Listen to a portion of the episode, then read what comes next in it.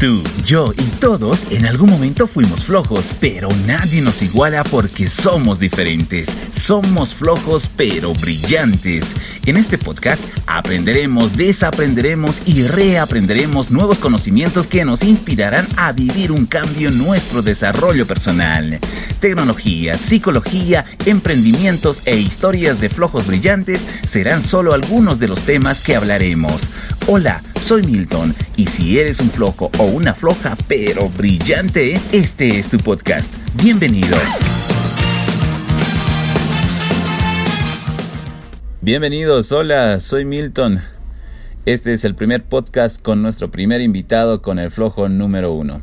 Hace mucho tiempo quise llamarlo, conversar, no he tenido esa oportunidad. Ahora, estos minutos vamos a conocerlo y también vamos a aprender sobre él. Está con nosotros ya Alejandro Canedo, es un consultor en comunicación estratégica y también en tecnologías de la información y comunicación. Él vive en Santa Cruz. Bienvenido Alejandro, saludos a todos hasta Santa Cruz. Vamos a arrancar con la primera pregunta. ¿Cuál es el concepto de flojo para ti? El concepto de flojo Sí. Bueno, es, la persona a la que le da pereza alcanzar los objetivos, ¿no? Sí, no, yo, es que no, es que la, la gente que es perezosa es la que no quiere lograr los objetivos que se plantea porque eh, uno tiene motivos, ¿no? Para, uno tiene que darse causas en la vida de forma natural. Y yo pienso que los que les da un poco de miedo o un poco de pereza hacer lo que tienen que hacer para lograr lo que se plantean en la vida, se los puede definir como perezosos. Ya. ya. ¿Cuál es tu concepto ahora de brillante? Brillante, yo pienso que son las personas que saben utilizar bien la información que han ido adquiriendo en el transcurso de sus vidas. Y que, bueno, y los utilizan, bueno, con fines brillantes, ¿no? Sí, ¿Conoces algún boliviano que ha sido flojo, pero en la actualidad brilla? Ah, caramba, no. No, no podría. Y aunque, conociera, no me gustaría mencionar ningún nombre, te aseguro que no haría eso. dime, dime, Alejandro, ¿eres flojo? Eh, muchas veces soy muy flojo, tremendamente perezoso ¿De qué manera? muchas cosas. Por ejemplo, lavar me cuesta los trastos de la comida, me da una pereza horrible. Tengo pereza para algunas cosas que, a mí me, apasionan incluso, ¿no? A veces me da pereza terminar un cuento o alguna cosa que esté escribiendo. Y pasan meses por, porque le faltan tres o cuatro párrafos y estoy ahí con la pereza de acabar, ¿no? Pero bueno, son cosas que no, no, no, no son relativas a las urgencias más inmediatas de la vida o que finalmente se resuelven. Ahora, creo que las cosas son importantes y motivo de supervivencia, ¿no? O, de prosperidad, uno, uno suele tratar de ser un poco más drástico con uno mismo y no se permite la pereza, ¿no? Eh, ¿Tú crees que ese tiempo Mm, llamémoslo malgastado, ese tiempo que has tenido flojera, esa persona, ese flojo en realidad está tomando ese tiempo para pensar en lo que va a hacer después? Bueno, sí, uno puede entrar en un círculo vicioso, ¿no? Este, tengo eh, el fin de hacer tal cosa, pero ¿qué tal si antes de tal cosa pienso cómo hago este detalle? Y luego se me ocurre un segundo detalle en el que pensar y uno va procrastinando, ¿no? Va mm. relegando y relegando y entra en el, en el círculo vicioso del prorroguismo. Y es una autojustificación para la flojera, ¿no? Mm, ¿Cuáles son los objetivos de un flojo? No tener objetivos, ¿no? Algunas características que puedas ver en un flojo. ¿Cómo notaríamos? ¿Cómo notamos, ah, esa persona eh, sí es flojo? ¿Bajo qué conceptos, qué paradigmas? Eh, es que yo, pienso que puede haber flojera por dos razones, ¿no? Una por dejadez, ¿no? Porque te dejas llevar, ¿no? Y vas flotando por la vida en lugar de caminar. Y, la otra, yo pienso que es un poco por autocomplacencia, ¿no? La gente que está muy ensimismada en, en, en, ellos mismos, en sus pequeños o sus grandes problemas, y terminan refugiándose, ¿no? En esta burbuja del nadismo, de no hacer nada. Mm. Pero yo pienso que todos los seres humanos tienen, tienen siempre cómo salir de la pereza, ¿no? O en algún momento somos que los estimulan. Claro, no, todos somos flojos, pues, ¿no? Todos somos pecadores, todos somos flojos también, ¿no? Sí. ¿Conoces flojos en internet? Ocha, no sé, pues es una gran cantidad de flojos. O sea, hay gente ociosa. Ya. Este, y que el, el, ser ocioso, no el ocio en sí, porque el ocio puede ser entretenimiento, ¿no? Pero el ser un, un ocioso, ¿no? Un tipo que, que pierde su tiempo, eh, eh, malgasta su tiempo en atentar contra el otro, ¿no? Yo creo que es una masa muy importante de la población de Internet. En este podcast estamos aprendiendo nuevos conocimientos, estamos desaprendiendo y vamos a reaprender nuevos conceptos gracias a los invitados de acuerdo a los conocimientos que nos vamos, que vamos a ir compartiendo. Y bienvenido Alejandro, este podcast va a servir a la gente a tener inspiración de los flojos, a tener éxito y a vivir un cambio en nuestro desarrollo personal. Te damos la bienvenida, Alejandro. Querido Milton, muchísimas gracias por haberme invitado. Primeramente, es para mí un honor estar conversando aquí contigo Qué hermosa introducción, qué relajante. Este, y un saludo también a todas las personas que en adelante nos escucharán en el podcast. Ah, bienvenido Alejandro. Eh, vamos a conversar sobre un tema que es fascinante y se están eh, están exponiéndose nuevos conceptos, nuevas teorías que se van a empezar a formar a partir de las charlas, a partir de las escrituras que se tengan de expertos en comunicación, en sociología, en psicología, de las cosas que está pasando en esta época de pandemia. Y en, esto, en esta época ha surgido nuevo, nuevos términos en los cuales pocas personas están empezando a nombrarlo como ser la nueva normalidad. ¿Qué es lo que está pasando? ¿Qué cosa estamos aprendiendo? Hablemos sobre esa nueva normalidad, Alejandro. ¿Cómo lo propones tú? Bueno, mira, Milton, en lo que a mí me compete, la nueva normalidad es en realidad transversal a todos los aspectos de nuestra vida. Pasada la pandemia, la pospandemia, no, no nos va a dejar un mundo ni remotamente parecido al que hemos dejado ya cuando empezó esta tragedia. Ahora, en lo que a mí me compete, te decía, que es el mundo digital, que es el mundo donde yo me muevo, yo entiendo, y aquí te, te voy a hacer referencia a algo. Hace unos años atrás, más o menos siete, ocho años atrás, eh, estaba yo muy interesado estudiando el fenómeno de los mundos virtuales inmersivos. Aquellos mundos en los que tú tienes un avatar como en un video juego de rol, ¿no? Donde vas y tienes tus equipos y matas, qué sé yo. Pero estos mundos virtuales inmersivos tienen la particularidad de que tú no tienes un objetivo, tú tienes una segunda vida, ¿no? De hecho, segunda, Second Life fue el primero de estos mundos inmersivos. Después hay otros, ¿no? Pensim, Aurea, qué sé yo, hay decenas. Pero bueno, en este momento este, se lo tomaba muy en serio las universidades, muchas universidades del mundo, estaban estudiando muy en serio este fenómeno de los mundos virtuales inmersivos, donde tú tienes un alter ego y una vida abierta, una cantidad de posibilidades inauditas. Entonces, los estudiosos de esto empezaron a llamar a estos mundos virtuales inmersivos con un sobrenombre que a mí me parece maravilloso, que es el territorio expandido. Es decir, más allá de nuestra realidad física, nos estamos expandiendo como seres humanos, estamos trasladando parte de nuestras actividades y cada vez son más las actividades que trasladamos a un territorio virtual, digital. O sea, mm. hay, además de nuestra realidad física, una realidad digital donde estamos acomodando cada vez más cosas. Y a raíz de la pandemia, estamos acomodando de forma precipitada y muchas veces improvisada y muchas veces a nuestra suerte aspectos muy importantes de nuestra sociedad ¿no? y, del desarrollo de cualquier sociedad, la educación entre ellas.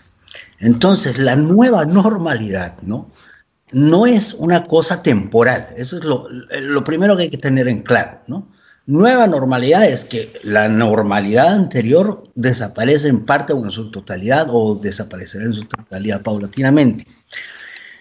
Y cada aspecto de la vida, sobre todo de la vida social, de las relaciones laborales y educativas y artísticas del ser humano en adelante, van a tener que sufrir una importante transformación y encontrar nuevos escenarios para desarrollarse. El problema, querido Milton, al que nos enfrentamos en esta nueva normalidad es que no hay manual. Entonces, corresponde que nos arriesguemos en muchas cosas, que confiemos en nuestro instinto y que tratemos de prevalecer como siempre lo ha sabido hacer la especie humana. ¿no? Yo creo que tenemos una oportunidad maravillosa al frente con esto de la nueva normalidad.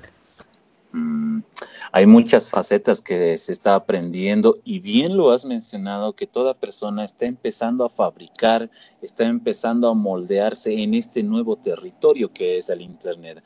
Muchas personas hace tiempo han empezado a migrar con avatars, con usuarios y de a poco a poco están marcando territorio y ahora con esta nueva pandemia estamos posicionándonos en esta nueva realidad. ¿Qué es lo que implica, Alejandro? Antes teníamos mm, contacto físico, saludábamos, eh, compartíamos, em, y esta nueva normalidad, como ya lo estamos denominando, ¿qué cosas están cambiando? Primero, desde la educación, desde la salud, desde la sociedad y por qué no en las fiestas y los eventos sociales, qué es lo que estamos cambiando y vamos eh, eh, empezando a desglosar toda esta situación que estamos viviendo. Comencemos por la educación, Alejandro. Bueno, mira, yo soy un apasionado del tema educativo digital desde hace muchos años y he visto eh, en esta, durante esta pandemia la revolución espontánea que se ha dado en, en, la en, la unidad educativa de mis hijos. Mis hijos están en un colegio fiscal por una decisión personal y a mí yo sigo sosteniendo muy acertada. Y bueno, hemos tenido la buena fortuna, sé que esto no es el común en todas las escuelas de Bolivia y que probablemente los colegios particulares presentan más dificultades que los públicos, pero afortunadamente en la unidad educativa de mis hijos se ha desarrollado un proceso de transformación del aula física en aula virtual fragmentada, improvisada, experimentando, cometiendo errores, probando una cosa, otra, pero que al final se ha acomodado. Y se ha acomodado a tres realidades, y esto fíjate es muy importante, Milton. La primera realidad es la realidad que es la minoría de los estudiantes de la unidad educativa que tienen wifi en su casa y que tienen la facilidad de, por ejemplo, pasar una clase online en Zoom. La segunda realidad es de los chicos que solamente cuentan con datos. Y aquí hay otras dificultades añadidas que, por ejemplo, no solamente que cuentan exclusivamente con datos, sino con un dispositivo para toda la familia. Entonces presentan tremendas dificultades para, por ejemplo, pasar una clase virtual. Y la tercera realidad es de los muchachos que realmente no tienen condiciones de conectividad. Ahora, ¿qué han hecho los profesores del colegio? Lo que han hecho es a los muchachos que tienen wifi y dispositivo en la casa, se les ha estado dando clases por Zoom y enviando este, bueno, material por WhatsApp y se empezó a utilizar Classroom de Google, que es una aplicación un poco lenta, digamos, pero que se sostiene y los profesores han podido entenderla bien. Esto lo han empezado a hacer tres semanas después de empezar la pandemia y ya están dando las notas del trimestre, ¿no? O sea, han logrado. Interesante, sí. Con todas las dificultades. Ahora, los chicos que tienen solamente datos, ¿qué hacen? Son WhatsApps y videos, ¿no? Entonces los profes hacen sus videitos, mandan al WhatsApp y los chicos tienen un poco más de tiempo que, los, que el otro grupo para presentar sus tareas. Y el tercer grupo, los que realmente no pueden, los profes les fotocopian con sus propios salarios material y se los llevan a sus casas, ¿no? Entonces, fíjate, Milton, hay una frase que es fabulosa durante la pandemia, ¿no? Estamos todos en la misma tormenta, pero navegando en botes diferentes. Y eso tenemos que aplicarlo en la educación y en todo lo demás. No podemos exigir que todos, ay, sí, en dos meses o tres meses tengamos condiciones magníficas de educación virtual. O sea, no hay las condiciones, hay muchísima desigualdad económica, desigualdad de acceso a, la conectividad, desigualdad en cuanto a dispositivos, pero hay que seguir adelante, pues viejo, ¿no? Y si para eso tienes que hacer un pedazo de esta forma, otro pedazo de esta otra y otro pedazo de esta, como han dicho en el colegio de los chicos, uno sale adelante porque quiere, pues, ¿no? Uno tiene que ser resiliente cuando está en una tragedia como la que vivimos. Sí, es, has nombrado un término exacto que se aplica en esta crisis que vive Bolivia, no solo Bolivia, sino el mundo, la resiliencia. Y este término, ¿cómo se aplica en la salud desde, desde Bolivia y también con los casos que tú has conocido, cercanos, familiares o también amigos? Bueno, mira, viejo, yo pienso que la humanidad está bastante acostumbrada a reponerse de tragedias de toda naturaleza, enormes, ¿no? de todo tamaño, que han sido muy dolorosas y cuyos dolores han permanecido decenas e incluso centurias. Pero hemos salido adelante, ¿no? Y de esta tragedia que nos arrastra no solamente la enfermedad y el dolor de las familias, sino que además nos está llevando a una situación económica muy difícil y decir muy difícil es una forma blanda de decir que va a haber mucho dolor y sufrimiento a causa de la pobreza y el hambre en este mundo, ¿no? Y son realidades que tenemos que tener al frente. Ahora, ¿cómo vamos a sobrevivir? No sabemos, pues viejos, aquí no hay ninguna fórmula, ¿no? No llegó con manual la COVID. Así que tenemos que ser resilientes, ¿no? Ver qué sobrevivió de nosotros y qué podemos hacer con, con eso que tenemos a mano. ¿Qué hacemos con la salud desde la tecnología? Bueno, fíjate, yo pienso que hay cosas que van a empezar a cambiar un poco la telemedicina. Este, sobre todo la de consulta o la de preconsulta va a ser algo común, ¿no? El, ir a, sentarse al consultorio del médico para esperar y consulte cuando no tienes una cosa muy grave, digamos, ¿no? Yo creo que va a ser algo más habitual. Los médicos, yo sé, y les entiendo eh, cualquier especialista prefiere tener frente a frente, digamos, a quien va a atender, ¿no? Pero yo pienso que la primera guía médica, un nivel 0.5, digamos, antes del primer nivel, se va a imponer. Ese es un cambio que me parece que evidentemente va a haber. Y ya la telemedicina sofisticada, ¿no? Que permite una asistencia en tiempo real este, con otros equipos médicos que están a distancia, va a ser una realidad común, ¿no? No va a haber mayor inconveniente con eso. De manera chocante hemos entendido y hemos comprendido y nos hemos adaptado sobre el nivel de educación que se va a impartir en Bolivia con las clases virtuales a través de, de distintas plataformas, la telemedicina, el teletrabajo en la salud y la sociedad. Alejandro, ¿qué pasará con los eventos sociales? ¿Cómo lo ves en un par de meses cuando ya vuelva a abrirse los sitios de de gozo, los, las discotecas o las fiestas que se tienen tradicionalmente en Bolivia? Yo no quisiera atreverme a decir, ¿no? No quisiera pecar de mal agüero, y, decir que de aquí en adelante ah, van a haber eh, convenciones sociales nuevas y convenciones sociales antiguas que ya no vamos a aplicar más. Yo pienso que la gente en adelante va a ser un poco más reacia, o por lo menos temporalmente, a darse un beso, a saludarte a grandes abrazos, a pasarse el mate, a invitarse la villita de pucho, ¿no? ¿Tú crees que eso pase con, el sí, yo, pienso que sí, es, que, es que esto nos puede marcar como especie. Y eh, de alguna forma debería, no quiero decir que el distanciamiento social y estas cosas deberían ser la norma, pero yo digo que sí nos debería marcar de alguna forma como especie humana esta experiencia mundial que estamos viviendo. Aquí hay un grave problema, Milton. El mundo se, está enfrentando en este momento a un problema mundial, ¿no? Disculpa la redundancia, pues el mundo se enfrenta a un problema mundial y nadie se quiere tomar la solución de manera global, ¿no? Más, mm. todos acusan, se pelean, se abandonan, se traicionan, ¿no?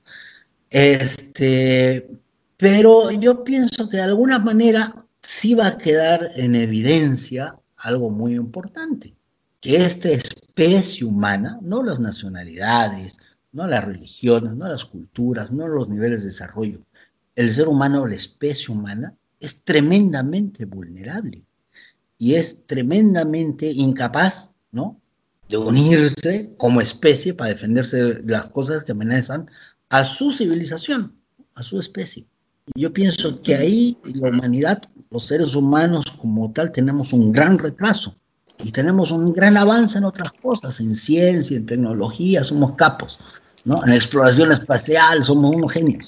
Pero fíjate que estas, estas cosas, digamos, tan elementales, sí, pandemia va a venir algún día, cuando, cuando venga veamos, más o menos eso nos hemos dado cuenta que había pasado en el mundo, ¿no? Porque cuando vino, nadie supo cómo manejar, ¿no? Nadie estaba, algunos países estaban medianamente preparados, ¿no? Pero digamos que la gran mayoría nos agarró y, y nos ganó. En Bolivia no podemos decir que le estamos ganando la batalla al COVID, nada. Ya no ha sonado, estamos a nuestra suerte. Correcto. Bueno, no solo Bolivia, sino muchos países. Muchos países, desde luego que sí. Mm. Entonces Alejandro no compartiría un puchito con Milton. No, no, no, todavía no. ya no. Cuando haya una, digamos. de aquí a un par de años. sí, ¿Cómo, ¿cómo, ves entonces los eventos sociales? Las entradas folclóricas. ¿Qué, qué va a pasar? ¿Cuál es la nueva normalidad que propones ahí? Bueno, en algún momento va a pasar y van a volver las entradas folclóricas, ¿no? Pero pensar en entradas folclóricas con medios de bioseguridad es pues un disparo. claro, obviamente. Es una autotira, no nos engañemos, por favor. Ahora, sin embargo, a mí me preocupan otro tipo de eventos sociales que sí son muy importantes, Milton, y que están muy descuidados, y que son las actividades del sector artístico, ¿no?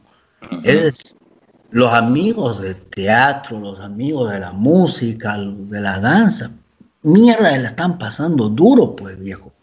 Ah. Ellos sí tienen de dónde rascar, porque además no aplican para ningún bono. ¿Te das cuenta? Correcto, correcto. Ahora, eh, eh, eh, ¿cómo proponemos una solución para ellos? ¿Cuál es la nueva, la fórmula que tenemos que empezar a, desarrollar en el país? Bueno, si van a hacer mm, teatro virtual o de alguna manera, ¿no? Tenemos, tenemos que encontrar esa fórmula para ellos. Sabes que aquí en Santa Cruz están haciendo, hablando de teatro, algo muy bonito que se llama teatro viral. Lo hace la gente del Snack Tiañola, Arielito Vargas, que es una persona que toda la vida se mueve y nunca se deja mover, un tipo maravilloso. Y se les ocurrió algo lindo, ¿no? Agarraron a todos los teatreros de Santa Cruz, actores, actores y, dramaturgos, y los pusieron, pusieron sus nombres a una bola, ¿no? De, esa, de, sacar suerte, y sacan, ¿no? Un director, un dramaturgo y dos actores cada semana. Y tienen una semana para escribir la obra, ensayarla, grabarla y presentarla por YouTube. Y, y bueno, el, el, aporte es voluntario, digamos, ¿no? Yo sé que la gente está aportando. Este, hay, ya hay bastante evento en línea con algún costo, con un costo voluntario. Y también vemos que ya hay cine nacional y video nacional en línea con algún costo o costo voluntario.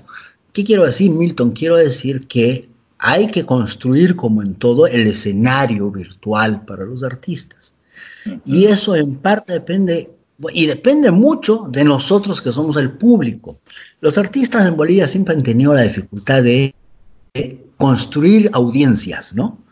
Ese siempre es un problema. Las audiencias son círculos muy pequeños. No tenemos un gran consumo cultural.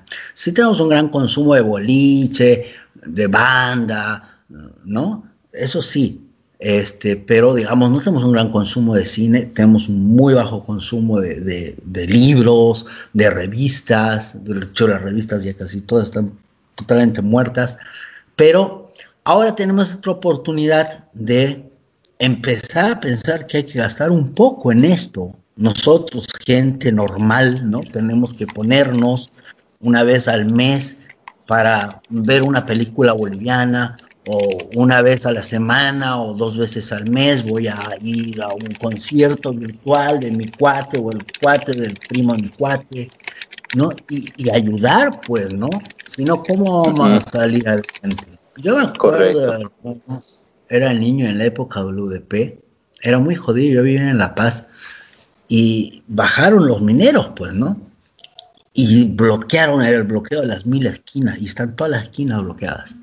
Y nos bloquearon, claro, todas las esquinas del edificio donde nosotros vivíamos. Y lo que hacíamos nosotros, la gente del edificio, era juntar lo que se podía de alimentos para darles a ellos que supuestamente nos perjudicaban. Pero es que la lógica en una desgracia, en, momentos como este, es que o nos ayudamos y compartimos o no salimos adelante. La solidaridad es lo único que puede vencer las grandes dificultades.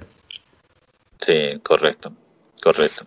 Sí, tienes mucha razón Alejandro al nombrar varios términos que de a poco se van desarrollando en esta crisis que estamos viviendo a nivel mundial. Y Bolivia trata de adaptarse a esta nueva realidad desde bastantes categorías o distintos puntos, desde distintas profesiones en las cuales están impactadas aquí en Bolivia.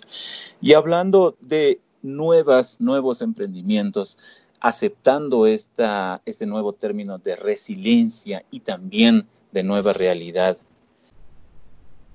Alejandro, en el mundo digital, ¿qué ejemplos bonitos, ejemplos a tomarse en cuenta de emprendimientos digitales o aceptación de resiliencia que has visto en esta época de pandemia? Hay mucha gente que se ha parado muy rápido, de forma muy astuta, querido Milton, y eso, eso es muy, muy destacable. Este, a ver, te puedo citar varias cosas y yo primero me quiero disculpar porque ni voy a citar todas las más importantes ni las voy a citar en orden porque me has agarrado desprevenido con esta pregunta tan importante que acabas de hacer, ¿no? Pero bueno, a ver, empezaré citando, eh, hay una cuenta maravillosa en Twitter que se llama Mi Patrimonio, que se le ocurrió retar con fotografías, pinturas de autores bolivianos. Entonces participaron, primero era así como desafío tal, ¿no? Y había, y se empezó a llenar de participantes hasta tal punto que terminó siendo un premio y aparecieron la gente que donó el premio. Y se recrearon, no sé, tal vez 100 cuadros de la pintura boliviana, algunos conocidos, otros que la gente no conocía, pero con una creatividad y un cariño por hacer lo que están haciendo maravilloso. Yo creo que en el mundo digital una de las cosas más hermosas que ha sucedido durante la pandemia ha sido esta reinterpretación de pintura boliviana con fotografías hechas en casa, con sábanas, con máscaras, con cartulinas, ¿no? Es realmente hermoso. Este, después yo pienso que el mundo de, de, la comida se ha reinventado muy rápido y lo han logrado en gran medida, ¿no? Lamentablemente le ha funcionado a aquellas pequeñas, medianas empresas, a las grandes empresas desde luego, pero este, no ha podido alcanzar para tal vez la parte más importante a la población eh, vulnerable, ¿no? Que, pues, o sea, fíjate, la comida callejera, por ejemplo, es un sector que está destrozado por la pandemia, ¿no? Este, salvo los que han podido tener la oportunidad de reinventarse y poner sus empaquecitos y vender las cenas o los almuerzos ahí en el barrio, ¿no? Pero también con, una afectación muy importante. este, sin embargo, el sector del delivery, combinado con este sector gastronómico, yo pienso que son los que más rápido se han adaptado. Este, ¿Hay algo que te haya llamado la atención? Como por ejemplo eh, en La Paz o en Oruro el chasqui entre... Claro, lo he visto, el que le mete a pie, ¿no?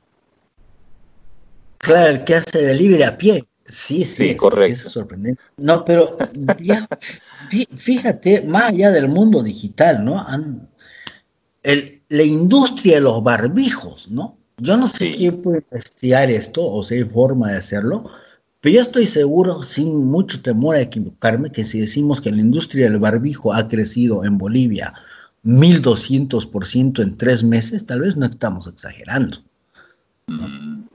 Este, y de todo tipo. Y de todo tipo, lo cual quiere decir que además hay un mercado de barbijo con barbijos que se importan, no que se fabrican acá. No, no medicinales. Me estoy refiriendo a los barbijos, por si acaso, para aclarar, a los barbijos artesanales, ¿no? Correcto. Este, gente que te vende sprays con alcohol ya listo en la calle, ¿no? Es otro, es otro negocio magnífico. Este, y los pizzeros, hermano, han encontrado un nuevo mercado o se les ha ampliado su mercado tradicional, ¿no? Yo creo que la gente que vende pizza, este, no solamente la ha pasado, sino que encontró un poquito, un poquito más de clientela en algunos casos. Y así hay, hay, hay cosas que están surgiendo, cosas que se están reinventando y probablemente cosas nuevas que ni imaginábamos que van a aparecer en el camino, satisfaciendo necesidades intermedias, ¿no? Porque eso se trata el mercado. Sí, así es. Muchas personas han entendido eh, la nueva fórmula y así ejecutarlo en esta época de pandemia. Tal es el caso de los que hemos em, eh, nombrado. Aquí en La Paz uh, hubieron muchos emprendimientos sobre comida y sobre otros servicios que están brindando hacia la población. Al mismo tiempo, ¿cuánto, cuánto, qué está pasando con los profesionales que obviamente estudiaron muchos años, para ejecutar o dar rienda suelta a su profesión. ¿Qué está pasando con, con, el periodismo boliviano, con los periodistas? ¿De qué manera se tendrán que reactivar para ganarse a la audiencia? ¿Por qué? Esto pasando ya de un público que miraba televisión al mediodía, en la cena, en el desayuno, que ahora ya no lo hace. ¿Por qué? Porque eh, no solo en esta pandemia, sino llegaron muchas plataformas de streaming, muchas formas de escuchar radio online, muchas formas de ver televisión. Entonces, ¿cómo los, los periodistas o los comunicadores o esta, este sector, quienes son productores de información, están entendiendo para que la población pueda entretenerse o también informarse? Claro, el problema en este aspecto, Milton, es, eh, es un drama que va a, o sea, es un problema que va a crear un drama humano, porque a mediano o a largo plazo, pero inevitablemente, la prensa impresa como tal tiene que migrar a un medio multimedia, ¿no? Tiene que ser un tienen que ser canales de información multimediáticos y probablemente el soporte del papel a mediano o largo plazo vaya a dejar de existir o vaya a tener una importancia exclusivamente legal cuando tengas que ser un edicto, digamos, ¿no? Una cosa así, ya sean ediciones escuetas, eh, ¿no? O qué sé yo. Pero como sea, yo creo que no me equivoco al pronosticar que toda la gente que trabaja en prensa, ¿no? en, hacer el periódico físico, son personas que necesitan ver qué, ¿no? Juntarse y hacer una imprenta o, que el medio en el que trabajan se convierta en una imprenta que imprime otras cosas, que no sea periódico. Es decir, yo no te puedo hablar de eso porque no es mi especialidad, pero estoy seguro que alguna salida puede haber, pero tienen que empezar a verla ya. Y así como ellos, hay otros sectores, ¿no? Que van a cambiar, tienen que cambiar sus modelos, ¿no? No cambiar por completo su actividad, pero sus modelos de negocio tienen necesariamente que sufrir adecuaciones. Y algunos sectores sí yo creo que tienen, que tienen el riesgo de perder la cantidad de fuerza de trabajo que necesitan para funcionar. Yo pienso que en adelante la cantidad de periódicos, es decir, la cantidad de periódicos físicos que se han venido vendiendo en los últimos 20 o 25 años ha ido en decremento. Cada vez se compra menos papel. Pero, yo creo que la pandemia va a hacer que se compre aún menos papel. Ya. Alejandro, veamos en tu contexto a tus hijos. ¿Qué es lo que consumen los jóvenes de ahora, los niños de ahora? ¿Cómo acceden a la información? ¿Y a qué información acceden? Hablamos de Netflix, hablamos de Spotify. ¿Cómo los ves a tus hijos?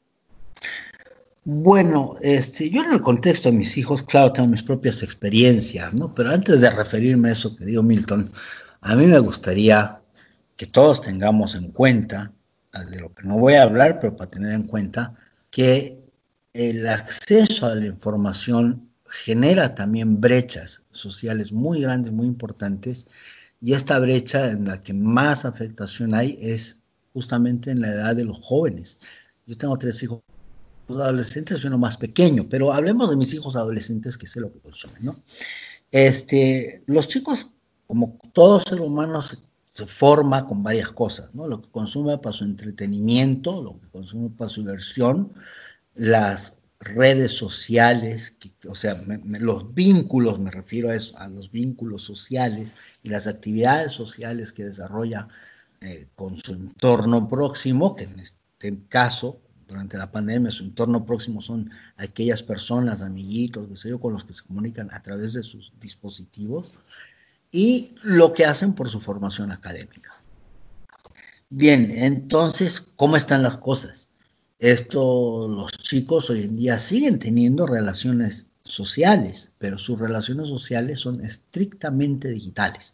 No van al colegio y han perdido una parte importante de sus vidas. Entonces, los padres tenemos que entender y tener presente eso, ¿no? Y tratar un poco de readecuarlos a su vida, pero aquí corremos los padres un riesgo, porque como nos volvemos mucho más permisivos con que desarrollen unas relaciones sociales a través del mundo digital de sus dispositivos, también les aflojamos un poco el control. Es muy importante, señores papás que estén escuchando, que tengan hijos adolescentes, que no le pierdan la vista a la lista de contactos y chats de sus hijos nunca. Mientras estén en sus casas son su responsabilidad, y que veanles nomás lo que ellos escriben, con quienes hablan, etcétera, etcétera. Y la cuenta que abran tiene que estar con un email de ustedes, ¿no?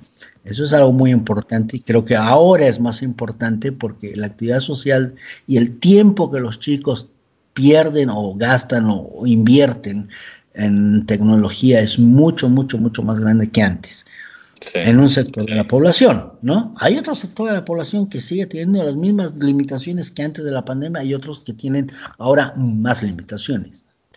Pero en un sector de la población que excede a todo, bla, bla, bla, ¿no? Uno tiene que controlar. Eso es lo primero que hay que saber. Ahora, ¿qué consumen? Para responder tu pregunta tal cual me la planteaste. Pues los chicos consumen anime, los chicos consumen videojuegos, los chicos consumen videos tontos, y los chicos consumen tiempo en el chat, ¿no? Yo pienso que ahí podemos acomodar básicamente los consumos de los muchachos de hoy en día. ¿Este consumo eh, se compara, es similar antes de la pandemia? No, mucho más. Es decir, otra vez quiero ser muy específico en esto para que no haya confusiones. Los grupos de población que sí tienen acceso ilimitado, un wifi doméstico en su casa, ¿no? Y dispositivos en las manos de los muchachos del hogar, pues el consumo se ha debido triplicar, ¿no? O duplicar mínimamente para no ser muy exagerados. Por eso es importante que estemos más atentos a lo que está pasando en la vida digital de nuestros hijos. Los padres tienen que entender que así como ellos tienen una vida social en el colegio, también la tienen en su dispositivo. Es su otra plaza, el otro lugar donde los chicos se encuentran es la pantalla de su celular. Y tenemos que tener la misma responsabilidad que tenemos cuando se encuentran con personas físicas. Sí. ¿Cuál crees que va a ser la nueva normalidad de las personas con brecha digital que no tienen un flujo continuo acceso a Internet? Viejo, son las oportunidades, pues, ¿no? Lo de siempre, la, desigualdad es la desigualdad de las oportunidades. Y mientras menos oportunidades uno tiene, menos oportunidades de conseguir oportunidades tiene uno. Sin embargo, yo creo que al mismo tiempo puede descubrirse en, ciertas personas la necesidad o la verdadera utilidad de, de, lo digital para beneficiarlo de su propio progreso. Pero viejo, eso depende pues de cosas, condiciones económicas, vos sabes cómo es la realidad de nuestro país, ¿no? Este, ya tenemos una buena, importante cantidad de clase media, urbana, qué sé yo, con, con acceso a muchas cosas.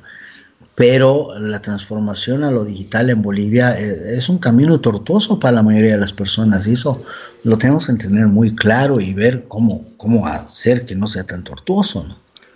¿Tú crees que la creatividad podría influir en la, en la parte económica? Me refiero a que podría haber personas jóvenes o niños más creativos que aquellos que tengan acceso y los que no? Pues que yo soy un ferviente, eh, yo soy un creyente, digamos, más bien soy un creyente con mucho fervor de que eh, los recursos intelectuales de un país como el nuestro valen tanto o más que nuestros recursos naturales. Yo veo demasiado talento en Bolivia, pero además talento con ganas, ¿no? Talento con lo contrario a lo que hablábamos al principio. En Bolivia tenemos mucho talento con mucha energía. Lo que pasa es que nos importa poco el talento intelectual en Bolivia.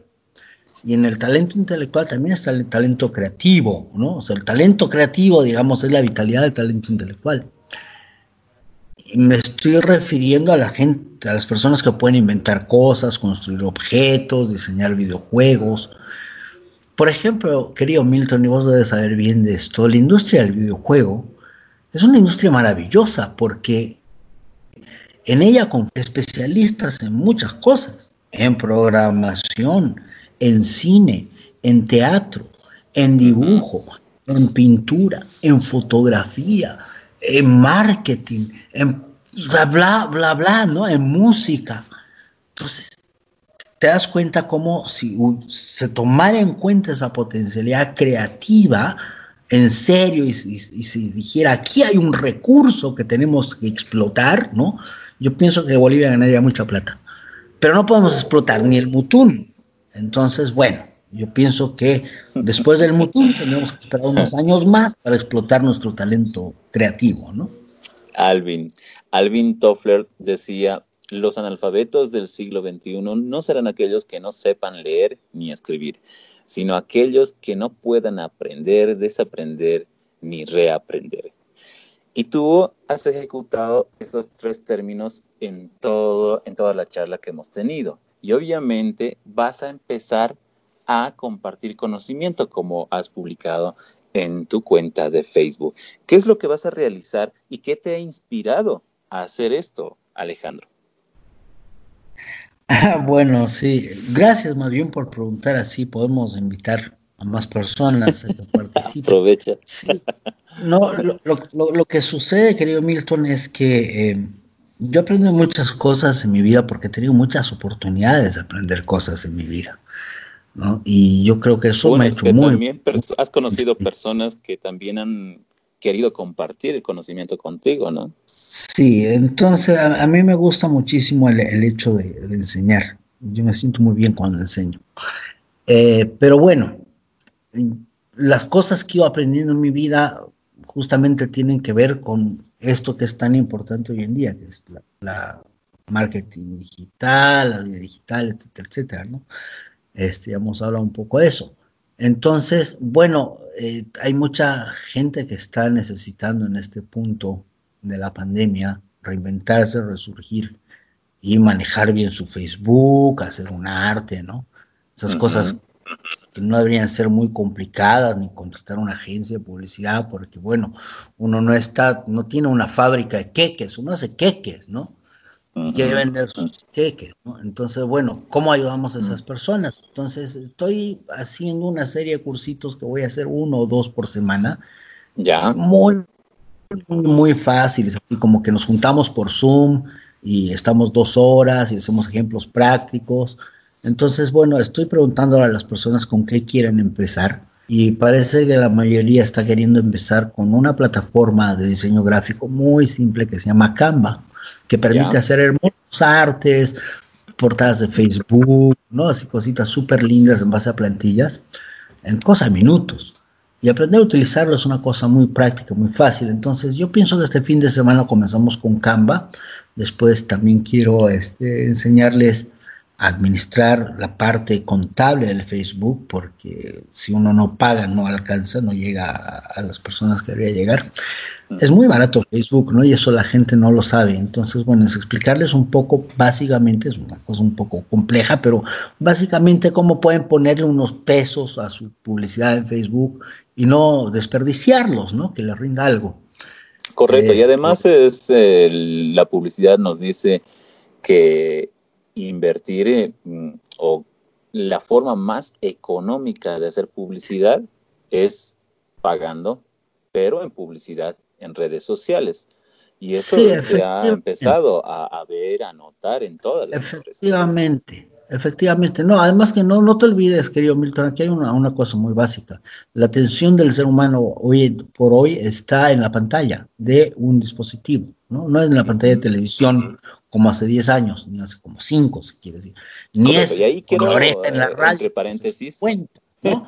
ni es con el ojo en el periódico, como hace 100. Entonces, bueno, este, desde luego la publicidad es... Pero no, lo, lo, que yo quiero decir es que es una cosa un poco más cruel, porque si tú tienes una fanpage con mil personas en Facebook, y publicas, publicas y publicas y no pasa nada, dos likes, un like, eso es porque eh, hay la crueldad de, Facebook que es que te limita la cantidad de personas a las que llegas como una forma de obligarte a pagar, porque una vez que empiezas a pagar, va rompiendo ese límite, ¿no? Mientras más pagas, a más gente de tus propios mil llegas, ¿no? Y cuando pagas lo suficiente, pasas de tus mil y empiezas a llegar a otros que están más allá de tus mil. Ahora, bueno, como en realidad es poco lo que se gasta, ¿no? No es, si no es como publicitar en radio. Publicitar en radio puede ser 20, 30 veces más caro. Y en televisión. Y mucho más en televisión.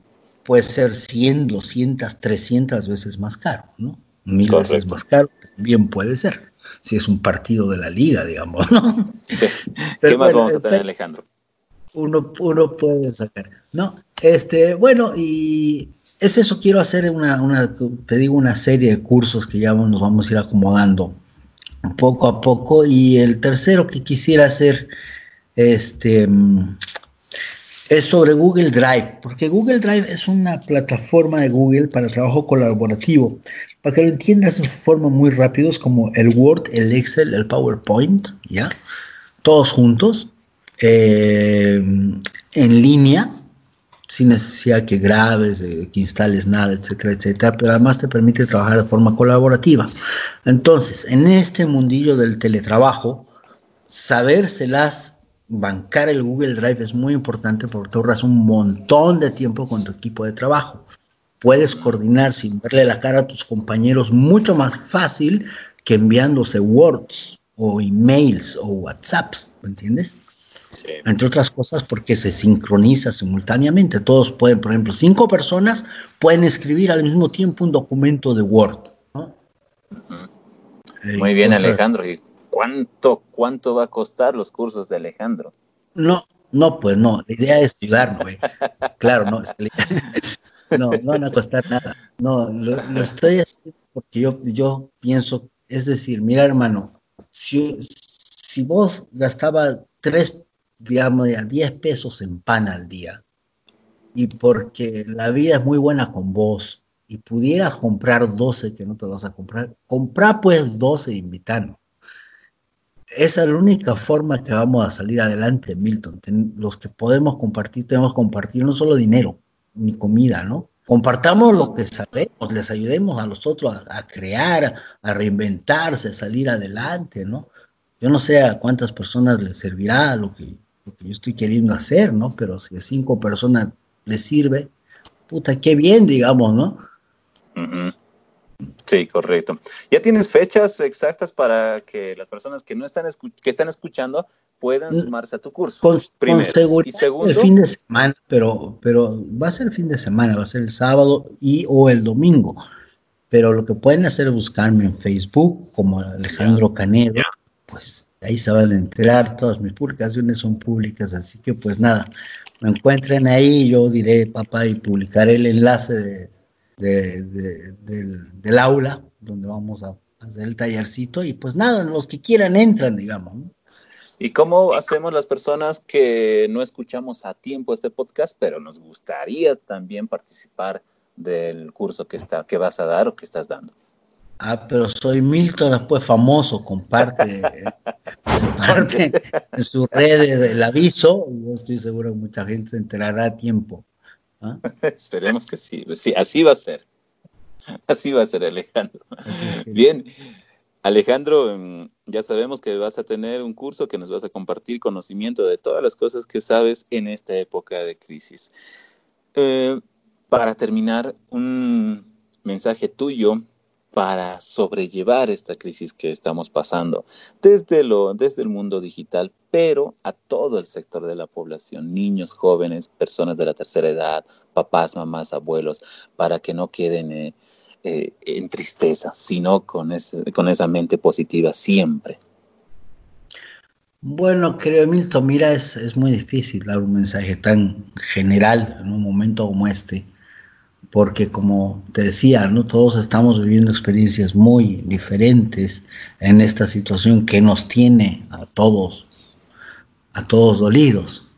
Pero yo pienso que es muy importante mantener la calma, como en toda tormenta uno tiene que mantener la calma para tener la mente fría para pensar.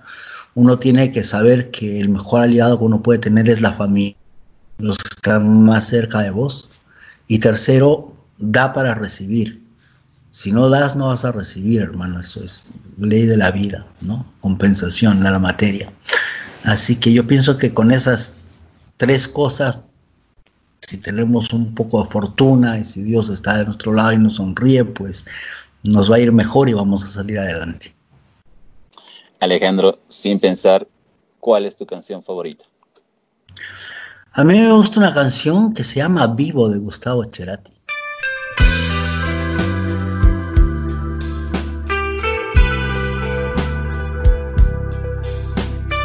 Mientras vamos escuchando la canción favorita de Alejandro Canedo, ha sido un gusto estar contigo y compartir estos minutos contigo, Alejandro. Saludos y hasta otra oportunidad. El gusto ha sido mío, creo, Milton, y un saludo para todos. Alejandro Canedo es un consultor en comunicación estratégica y tecnologías de información y comunicación. Ha estado con nosotros compartiendo conocimiento en este podcast y ha sido el primer flojo que ha estado en nuestro podcast y el primer flojo que ha sido brillante y es en la actualidad, compartiendo siempre. Nos escuchamos en la próxima. Saludos y síganos escuchándonos en todas las plataformas de podcast. Por aquello que encontré en tus ojos, por aquello que perdí en la lucha Conocer la otra mitad es poco. Comprender que solo estar es más puro. Me pondré el uniforme de piel humana no esperaba tanto resplandor el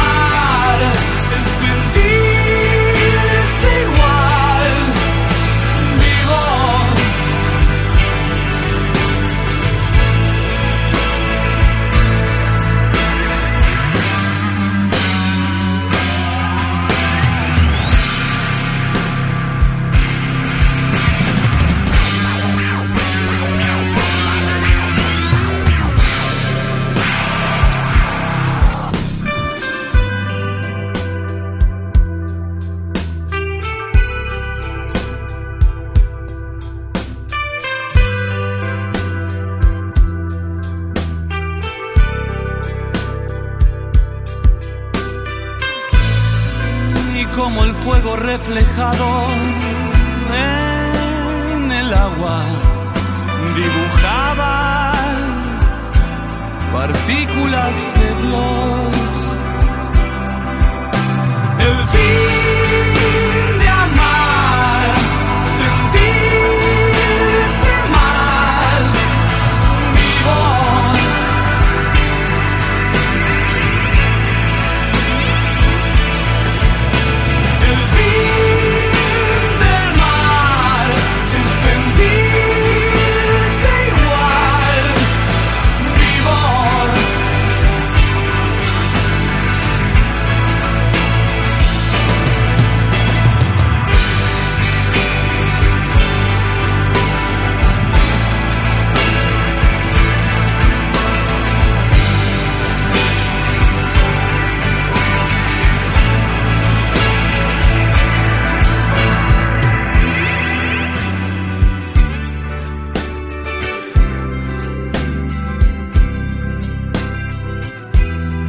la otra mitad es poco.